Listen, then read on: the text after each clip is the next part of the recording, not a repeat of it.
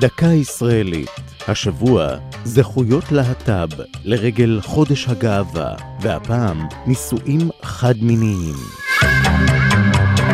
נישואים בין זוגות חד-מיניים הם סלע מחלוקת בחברה הישראלית, ומאתגרים את הגדרת המדינה כיהודית ודמוקרטית.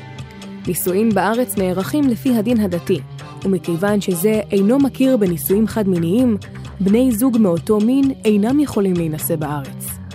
בשנת 2006 הכריע בג"ץ בעתירת חמישה זוגות הומוסקסואלים ישראליים שנישאו בנישואין אזרחיים בקנדה. לאחר שובם ארצה, ביקשו להירשם כנשואים במרשם האוכלוסין, ובקשתם נדחתה. השופט אהרון ברק קבע באופן תקדימי שיש לקבל את העתירה ולרשום את העותרים כנשואים. אף שהרישום אין בו הכרה בנישואים, נוספות לו משמעויות מעשיות.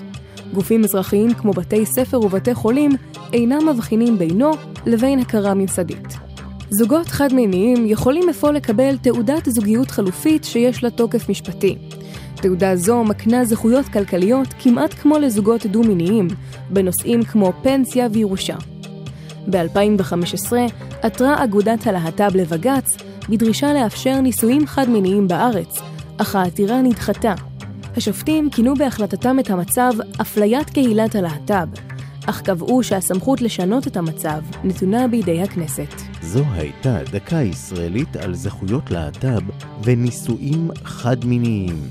כתבה עמליה נוימן, ייעוץ העורך דין ארתור שני, הגישה עדן לוי.